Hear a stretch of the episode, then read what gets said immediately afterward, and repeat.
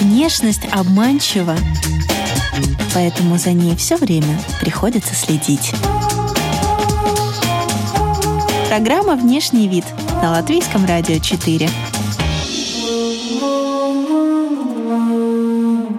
Сегодня в выпуске вы услышите. До и после тренировок я, естественно же, не, отказала, не отказывала себе возможности пройтись по торговым рядам. Он выносит это на обсуждение всей судейской коллегии, и за это тогда могут сниматься баллы актрисы, да, Марго Робби, которая стоит просто на льду в коньках, вот просто по ее как бы осанке, она ничего даже не двигается, можно понять, что это не фигурист. Здравствуйте, дорогие друзья! Вы слушаете радиопрограмму и подкаст «Внешний вид» микрофона Алиса Орлова. И со мной сегодня хореограф, постановщик ледовых шоу Юлия Теплых. Здравствуйте! Здравствуйте! Если вы не против, я предлагаю с визитки сегодня начать. Я фигуристка, Э, выступала в спорте и профессионально, выступала в шоу 10 лет, и закончив свою профессиональную карьеру, я перешла на поле действия уже за бортиком, так называемое фигурном катании, с другой стороны, и конкретно моя сфера — это постановки спорт, ну, как бы уже программ для соревнований. Хореограф-постановщик. Также я занимаюсь и хореографией в зале для фигуристов. Часто бывает, что спортсмены, они тоже из семьи, из династии спортивной. Правильно? Да, это бывает, очень да. часто встречается, это продолжатели таких спортивных традиций, гордость э, мам с папой. Как в вашей жизни сложилось? Как вы пришли в этот спорт? А, мои родители никакого отношения не имели ни к фигурному катанию, ни к какой-то спортивной деятельности. Это случилось совершенно случайно. Мы просто жили неподалеку от дворца спорта, которого больше нет. И это было просто удобно для посещения и для, грубо говоря, такой логистики. А в принципе никакой связи с фигурным катанием или спортивной деятельностью в семье у меня не было. И я вот первый. Кстати, дворец спорта, если память мне не изменяет, на какое-то время потом превратился в такой вещевой рынок, там продавали одежду, по-моему. Это было совместно, оно существовало совершенно вместе. На катке были ледовые тренировки, а параллельно шли всякие торговые деятельности, да. Ну вот видите, как интересно, да? Какое-то уже нащупывается пересечение с нашей программой о красоте и моде. Да, внешней. да, да. Я даже могу добавить, что до и после тренировок я, естественно же, не, отказала, не отказывала себе возможности пройтись по торговым рядам и посмотреть. Если внешность — это послание, то что вы скажете миру сегодня? Итак, вы обозначили, что вот была близость Дворца спорта, а, но можно э, рядом жить с разными объектами, при этом а, как-то жить с этим не связывать, да? А угу. как у вас получилось, почему фигурное катание вас захватило? Как это произошло? Просто нравилось. Нравилось кататься, нравилось, когда получается и э, компания нравилась, и тренер нравился, и, э, в принципе, нашла в этом какую-то свою такую деятельность уже с детства. И, э, в принципе, уже с, там, с возраста 7-8 лет я уже сама ходила на тренировки, и то есть это была уже такая полная моя инициатива. Было близко, как бы не надо было там никого просить отвести, увести, и все это сама. Как много в фигурном катании для вас эстетики? У меня это сто процентов, потому что я отвечаю своей профессии за эстетику. Я отвечаю за то, чтобы этот спорт был прекрасен визуально, не только чтобы было интересно смотреть на элементы, но и визуально. Это начиная с выбора музыки, с хореографии постановок до выбора и пошивки костюмов и подбора мейкапа и прическ. Переходя к костюму, э, регламентировано ли это? Есть ли какой-то свод правил в отношении э, внешнего вида спортсменов, фигуристов, э, скажем, на соревнованиях, выступлениях? То есть когда это уже такая публичная история, а не тренировки? Конечно, это все регламентировано, это прописано в правилах. А, конечно же, там а, все это относительно, так как это субъективный вид спорта, но все равно есть некоторые нюансы, которые прописаны. То есть, э, начиная, что это должно быть костюм фигурного катания, спортивного, как вида спорта это не должно переходить в какие-то элементы шоу, то есть оно должно оставаться все равно спортивной деятельностью. Такой, если мы сравниваем соревнования и шоу, то соревнования — это у нас у девочек платья, могут быть комбинезоны, могут быть шорты. У мужчин это брюки, штаны и верхние рубашки э, какие-то длинные могут быть. Э, но это должно не переходить в какие-то элементы шоу. То есть, как бы, если костюм вызывающе отвлекает внимание от э, программы, и, например, у кого-то вызывает это какие-то некомфортные ощущения, то э, судейская или судья отдельно, или он выносит это на обсуждение всей судейской коллегии, и за это тогда могут сниматься баллы за то, что этот костюм вызывает какие-то неправильные эмоции. Этот костюм не должен вызывать никаких вопросительных эмоций. Должен э, процентуально 70, у девочек, например, 70% э, быть э, закрытым желательно. У нас, естественно, используется такая телесная сетка, которая позволяет как бы костюм прикрыть, так сказать. Костюм должен держаться вместе, то есть от него ничего не должно отваливаться, падать, э, рваться, там, например, какие-то элементы перьев, например, отпадать, или какие-то кусочки там э, юбки или еще чего-то, чтобы это все держалось на костюме, не мешало. То есть, как бы, если тоже костюм, например, там что-то где-то запутался, это тоже как бы считается а, поводом для снятия баллов, потому что как бы костюм не додуман или ну, как бы не доделан. У нас четыре дисциплины фигурного катания. Это одиночное мужское, одиночное женское, спортивные пары и танцевальные пары, танцы на льду, так сказать. И вот в танцах на льду там разрешаются немножко подлиннее такие платья потому что у них нет элементов э, прыжков, высоких поддержек. Ну, что это гарантирует, что они как бы э, не запутываются, там не упадут, и костюм не будет им мешать. Угу. То есть это как бы не, не может стать причиной травмы, поэтому есть некоторые послабления. Да. да? Бывает ли, что подключаются мамы, папы, мамы, Конечно. папы, бабушки, да, а, и интерпретируют вот этот внешний вид как-то по-своему, может быть, э, даже пытаются шить ребенку. Ну, вы понимаете, да? Конечно, я, я бывают понимаю. такие ситуации. А, это всегда как бы э, выслушивается, всегда интересно мнение, конечно же, но, например, в моей работе уже настолько это устояла, что я беру просто вот э, веду идею костюма, начиная от постановки э, до завершения вообще полного образа. И уже так устояла, что всех все устраивает. Поэтому, да, такое есть, но сам, вот, наверное, процесс именно в моей работе уже, наверное, исключил какие-то вот навязывания, как априори, что вот э, мы хотели бы такое, это нам нравится, не нравится. Все дается в мои руки. Мне просто еще очень повезло, что у меня есть э, волшебница швейного дела, которой я работаю уже там больше 10 лет. Я еще когда сама каталась, она уже шила эти костюмы. Я почему спросила? Я, конечно, далека сама от мира фигуристов, но я смотрела фильм э, о mm-hmm. Тони Хардинг. Надо пояснить, может быть, для радиослушателей, и вы мне поможете подхватить. Это американская фигуристка, вошедшая в историю, и первая mm-hmm. из американок, сделавшая тройной аксель. Аксель. Да. да, да, все верно. Так вот, и... Первое сделать, это то, что на соревнованиях было официально засчитано судьями, принято, выставлены баллы, то есть, да.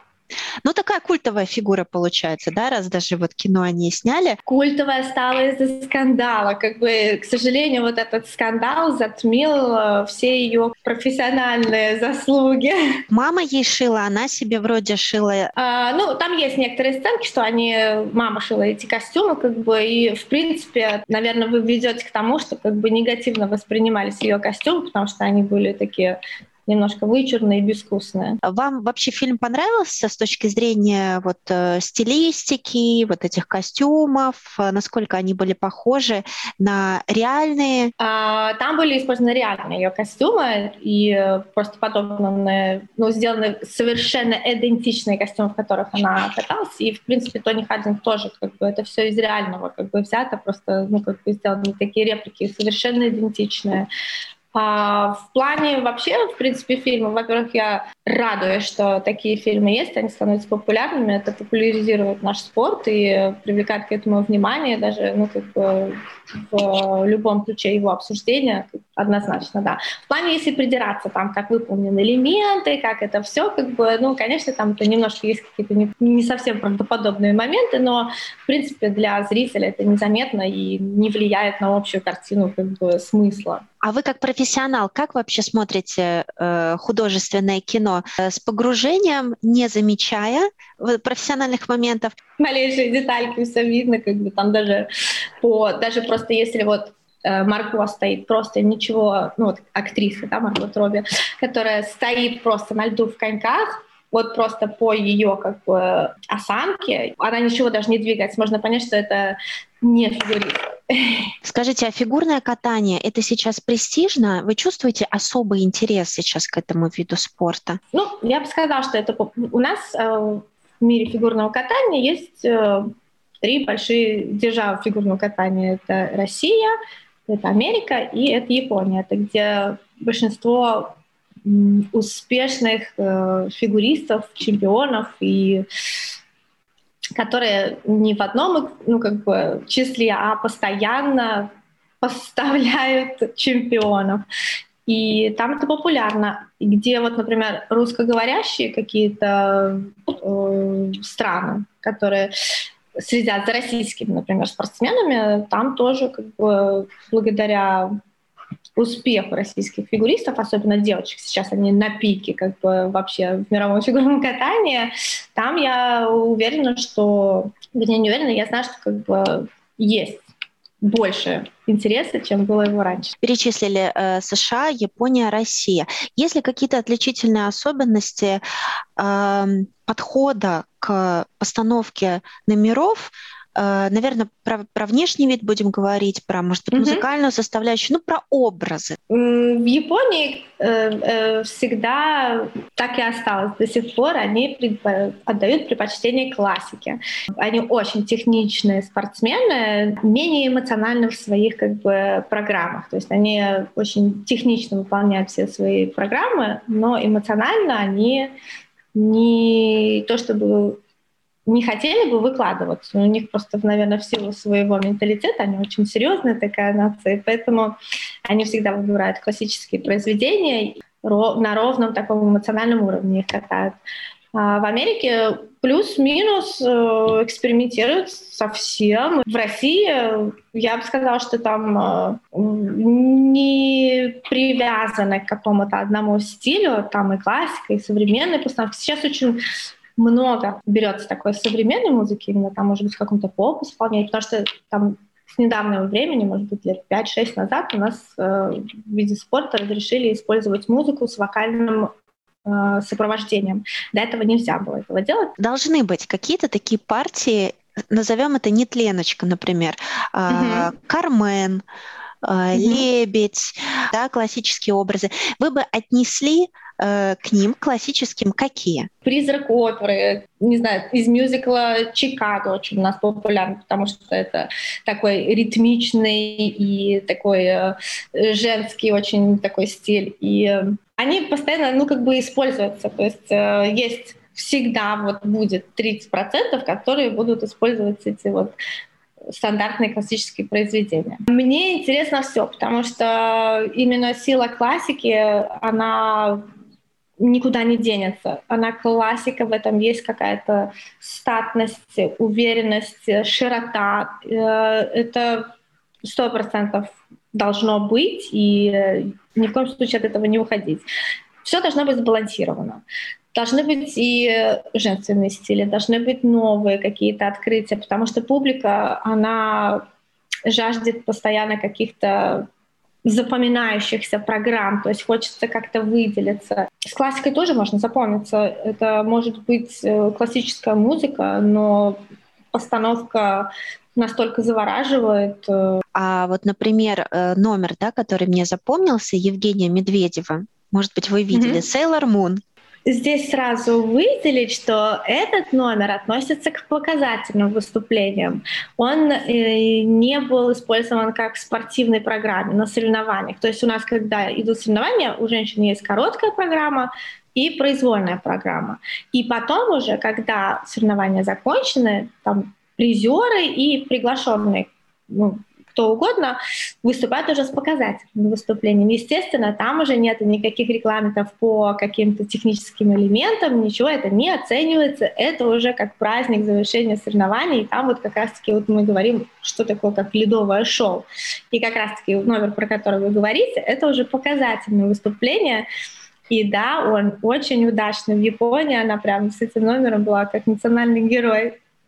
Ну, тоже интересный момент. Э, это, это, э, как вы считаете, удачная идея? А вот кто на чем рос, да? Это, получается, поколение, которое росло на вот аниме конкретно, да, Sailor Moon. Это японский анимационный сериал, это аниме, то есть это про мультяшку. Mm-hmm. И а, вот, допустим, такой молодой фигуристки, ей, наверное, это ближе, чем там Кармен. Тут знаю, она да? еще и сама очень похожа на этого образа. Здесь вот как раз-таки задача хореографа подобрать такой образ спортсмену. И плюс еще, как бы, естественно, зависит, где спортсмен будет выступать и этот номер показывать, какой аудитории, какой публике, потому что это бешено популярный ее номер в Японии. Некое заигрывание с аудиторией через образ, через визуальный конечно, образ конечно. тоже существует. Если внешность — это послание, что вы скажете миру сегодня? Друзья, я напоминаю, что вы слушаете радиопрограмму и подкаст «Внешний вид». С нами хореограф, постановщик, спортсменка Юлия Теплых. Юлия, расскажите, как вы создаете образ, на что вы опираетесь? Ну и, конечно, хотелось бы каких-то примеров. То есть вот, вот, вот чем вы гордитесь? Какие-то продуманные образы, костюмы, как это все вместе с музыкой собрано mm-hmm. воедино. А, я, наверное, тогда расскажу о программах этого сезона. У нас есть такой Дани, Даниэль Кочкерс, он наш э, номер один в юниорах страны. И в этом году мы взяли новые программы на произвольную программу мы взяли образ из э, сериала «Острые козырьки» Пики Бландерс. И образ получился просто из кусочка, который, кусочка музыки, главной темы, который Даня сам принес. Но, как у нас обычно бывает, что одного кусочка для целой постановки не хватает, и надо подбирать как бы музыки для всей программы. И тут моментально, я, я смотрела уже к тому времени этот сериал, и тут я понимаю, что, господи, он просто идеально вот схож с главным героем. Ну, только тот, если бы был бы в юношестве, он очень на него похож. Я искала все эти кусочки музыки, просто вот он принес, там буквально 30 секунд, программа там длится там три с половиной минуты, чуть больше, а там кусочек маленький 30 секунд, и потом надо вот сидеть, искать и подбирать эти музыки, чтобы этот кусочек включить в программу. И сделали музыку, и потом начали работать с образом. Образ мы взяли немножко характер от главного героя, такой как бы самоуверенный, добивающийся, э, немножко такой как бы не нагловатый, а немножко с такой как бы с посылом самоуверенности такой. Хореография была тоже такая подобрана Э, в этом же стиле. И что касается внешнего образа, так как он уже вообще, в принципе, очень похож как бы лицом и повадками уже, как выяснилось в процессе. И костюм мы подбирали э, под стилистику этого сериала. Мы взяли все детали э, брючного костюма тройки. Мы не брали пиджак, потому что это, естественно, будет неудобно и немножко ограничивает движение, мы оставили рубашку, жилетку и брюки. И по стилистике того времени мы сделали брюки с высокой талией, жилеточку и очень детально э, шили рубашку, то есть это все шьется, то есть э, это невозможно как бы купить и в этом кататься, э, это все шьется. И просто вот если говорить по миллиметрам, я не буду преувеличивать, это все шьется по миллиметрам, это шьется, пробуется, можно ли в этом кататься, удобно, неудобно, как это выглядит в движении, при ветре, при, если попадает вода, меняется ли цвет материала, потому что спортсмены у нас падают иногда, и э, длина брюк там вместе с коньком, чтобы это выглядело, чтобы не было перетянутой линии передвижения, чтобы они не были слишком свободны, если это просто стоит, чтобы не было мешковатости.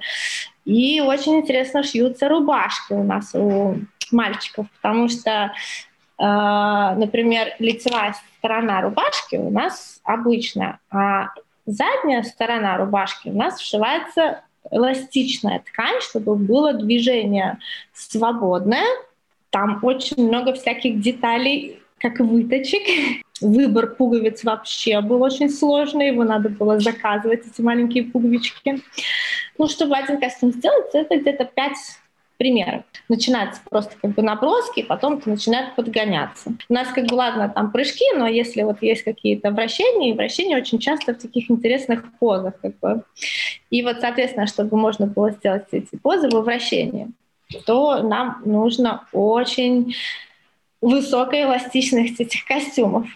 Плюс ко всему они еще должны быть супер легкие, чтобы это не э, создавало никакого лишнего стресса при исполнения элементов. Наверняка у вас есть э, уже за годы э, и опыта, и практики, у вас есть э, понимание, какой цвет является выигрышным на льду, какой лучше не использовать. Если используются какие-то стразы, камни, блестки, какие, эм, в какой цвет лучше, чтобы они не отливались, как их нужно правильно mm-hmm. пришивать, чтобы не разбросать весь этот бисер потом по льду. То есть какие-то такие нюансы, о которых мы как зрители даже не подозреваем, но вы уже точно досконально знаете, как это работает. Таких нюансов много. А, в плане, например, цвета нет таких ограничений, которые плохо выглядят. Цвет э, может плохо выглядеть с комбинированием других деталей костюма. То есть любой цвет, он прекрасен. Просто этот цвет надо подбирать под э, спортсмена. То есть как бы если это смуглая кожа, лучше взять какие-то более яркие. Очень часто мы просто прикладываем кусочки материала, вот просто вот так вот накидываем наверх и смотрим. Э, потом, э, что касается именно рисунков, какого-то дизайна костюма, это нужно делать так, чтобы это было видно издалека, так как мы катаемся достаточно с длинной дистанции зрителя, потому что если это большие соревнования, то там до там, 14-15 тысяч, костюм должен быть такой, чтобы как бы издалека это не выглядело одним сплошным пятном. Естественно, сейчас у нас э, в нашу уже сферу всех технологий, у нас очень много камер, и все это приближается, это все без проблем просматривается. Но все равно, как бы, когда вживую смотришь, хочется, чтобы это просто чем-то размытым не казалось. Естественно, очень важно подбирать под э, особенности структуры тела каждого спортсмена. То есть, как бы, если это длинное туловище, мы его укорачиваем, если где-то какая-то, если там шею нужно удлинить, там спину подзакрыть, как бы эта задача, естественно, э, скрыть э, все недостатки и открыть и украсить все преимущества. Это задача костюма. А об этом тоже думают, допустим, действительно, чтобы удлинить шею или там показать конечно, лопатки? Конечно, или... конечно. Mm-hmm. Это же мы как раз-таки говорим о внешнем виде. Задача костюма представить спортсмена в его наилучшем виде. Талии тоже, если, ну, например, нету такой выраженной талии, да, мы это можем все с какой-то асимметрией немножечко сгладить. А, в плане камней, камней конечно же, э, каждый камень на а, определенном цвете будет отбликивать по-разному. И если нам, например, нужно а, сделать четкую грань, именно где там переход или еще что-то, линию такую, мы будем брать более темные камни. Если нам нужно наоборот какой-то плавный переход, это будет такими разбросанными, просто обычными кристаллами сделано, что это просто будет отбликивать, но эта линия будет плавная такая. Но вы, как э, разработчик костюма, да, вы и о бликах тоже думаете, да? Конечно. Ну, это просто уже такая практика, которой я занимаюсь уже очень давно, и э, все это приходит с каждым костюмом. Каждый костюм — это новое открытие какое-то, это опыт, и все приходит с этим. И когда ты берешься за новый костюм, ты уже чувствуешь ну, учитываешь эти моменты и изначально уже считаешься с ними при уже просто обдумывании костюма. А хочется иногда выступить таким новатором и, ну вот э, шляпы не практикуются, а вот у моего спортсмена да, будет шляпка. Конечно. Э, например, вот что касается шляпки, вернемся к тому, что головные уборы у нас запрещены, и это будет именно таким вот элементом э, съема оценок, потому что головные уборы у нас не, не разрешены. И даже если это там какие-то перья или там большая заколка, то это тоже может быть таким моментом, когда одному там из семи судей коллеги он э, вынесет это на вопрос, на элемент голосования, и они будут обсуждать, приемлемо это или нет, мешает ли это спортсмену или нет, может ли это упасть с головы и навредить спортсмену или нет. Ну, не к тому, то, что они придираются к этому. Это просто элемент того, что как бы может ли это навредить спортсмену.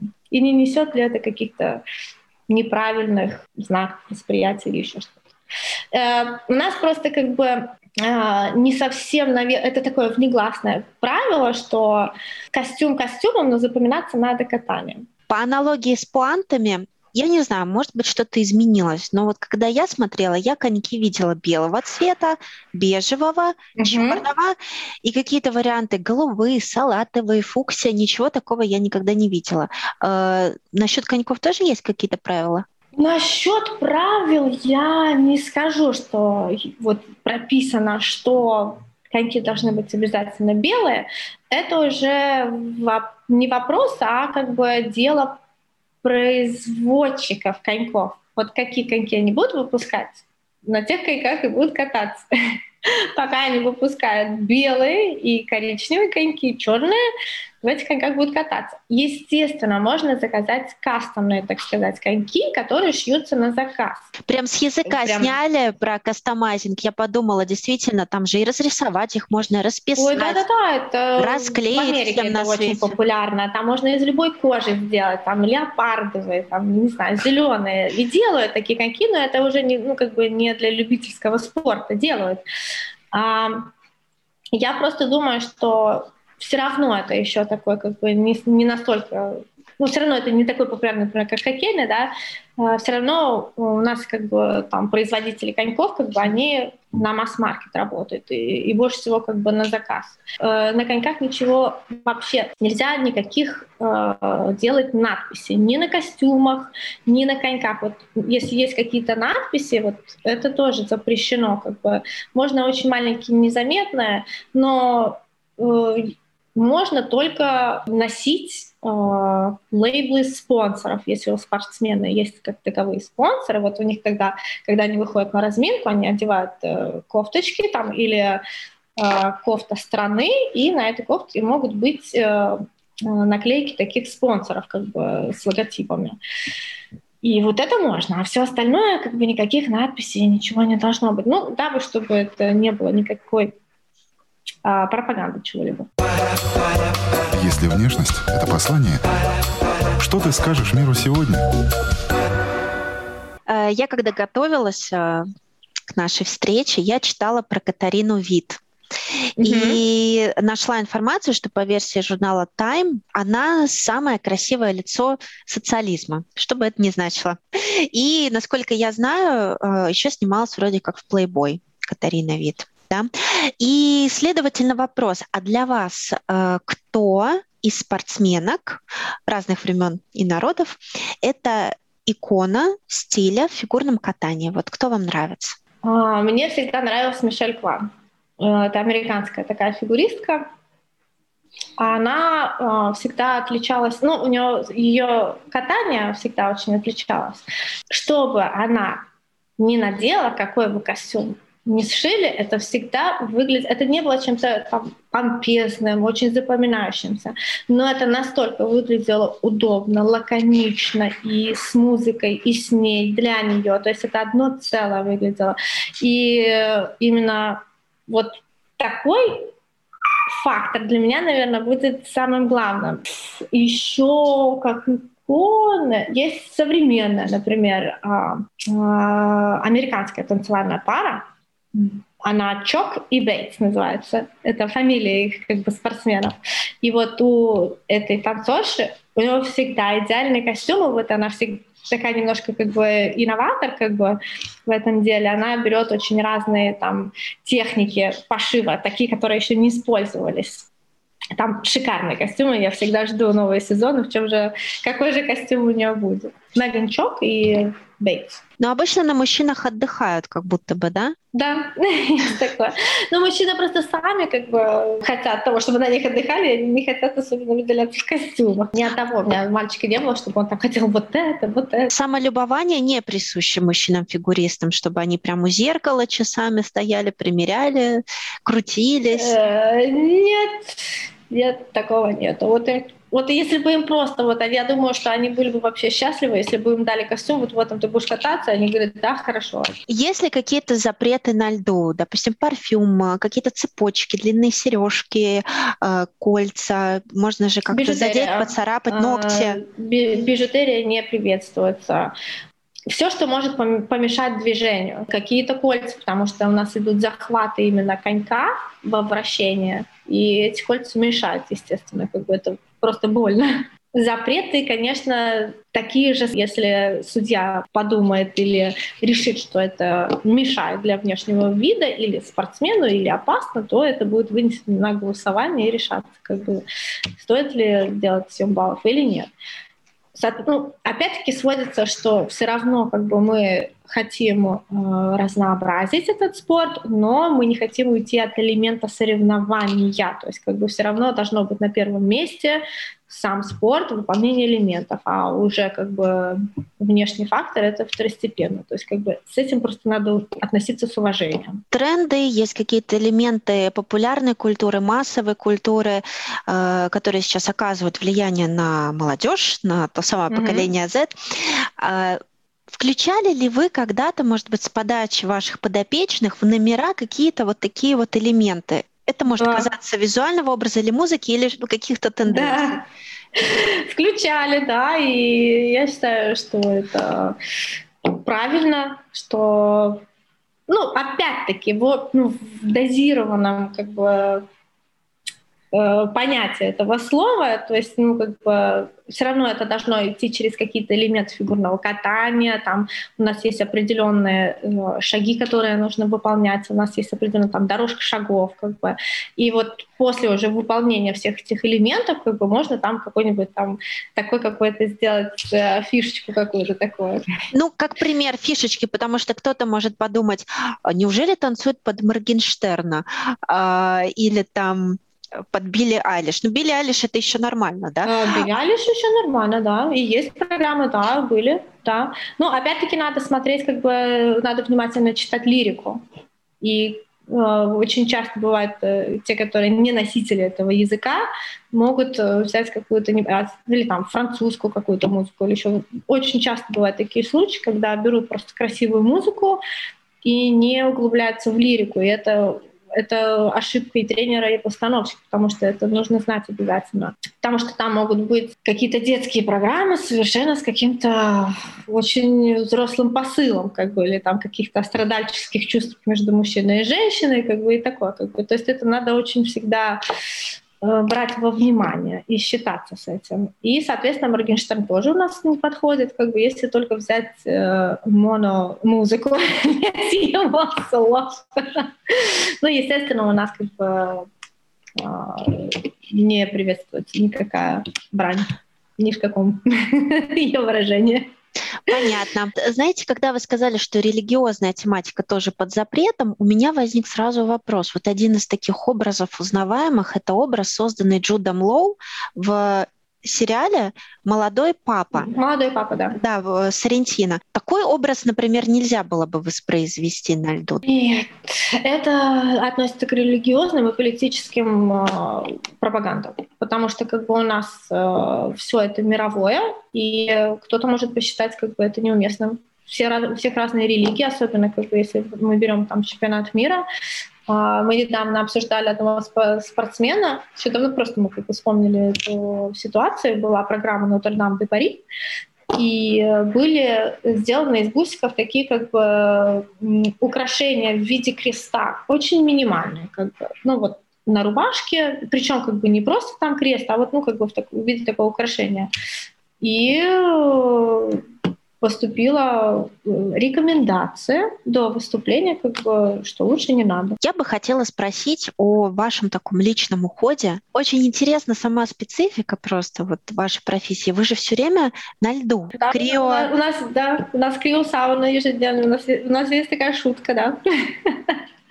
Если хорошо кто-то выглядит, ну как же, я же на льду целыми днями, у меня постоянно лицо замороженное. Ну, нету такого, что это прям вот у всех тренеров или там хореографов, которые работают на льду, у всех там шикарная кожа. Нет, это только уход. И, естественно, мой организм адаптированный кожа тоже как бы и все это. Ну, нет таких как бы факторов, что как бы хуже, лучше. Как бы. Если бы вы работали в офисе зимой, например, это был бы перепад, э, перепад температур, то есть из холодного ну, да. помещения туда, где жарят батареи. А вы, получается, да, из холода... перепад температуры из жару в холод. Ну, да, у вас наоборот. У вас наоборот. А зимой у вас из холода в холод получается, да? Ну, может быть, скажете, что у вас, допустим, в косметичке? Увлажнитель для губ в виде там простой гигиенички или просто как бы блеска какого-то и э, крем для рук и все. Я спрашиваю обычно, что для вас внешний вид? Это самовыражение и самоощущение. Ты ощущаешь себя так, как ты хочешь вырезаться. Это как зеркало внутреннее. Это он, он может кричать, он может наоборот говорить о том, что как бы не, не надо меня трогать, как бы он может быть вызывающий. Это самоощущение. Внешним видом можно понять все о человеке. Как бы. Или он, например, скрывает как-то что-то, или наоборот, что-то показывает. Как для меня внешний вид — это как открытая такая книга, зеркало души. Дорогие радиослушатели, Спасибо вам огромное, что вы и послушали. Спасибо ведущей, что задавала вопросы. Очень было интересно и поотвечать, и себя послушать. А, рада, что, может быть, внесла немножко больше ясности, что такое костюмы и внешний вид в фигурном катании. И надеюсь, что вам будет теперь интереснее смотреть соревнования по фигурному катанию. Фигуристка, хореограф-постановщик программ для соревнований по фигурному катанию Юлия Теплых в гостях у радиопрограммы и подкаста «Внешний вид». Говорили о стандартах для костюмов в фигурном катании, как выделиться на льду, о запретах, ежедневной криосауне на работе. Слушайте нас как подкаст в телефоне на всех популярных платформах и как радиопрограмму по пятницам в 10.10. .10. До новых тем, до новых трендов, до новых встреч!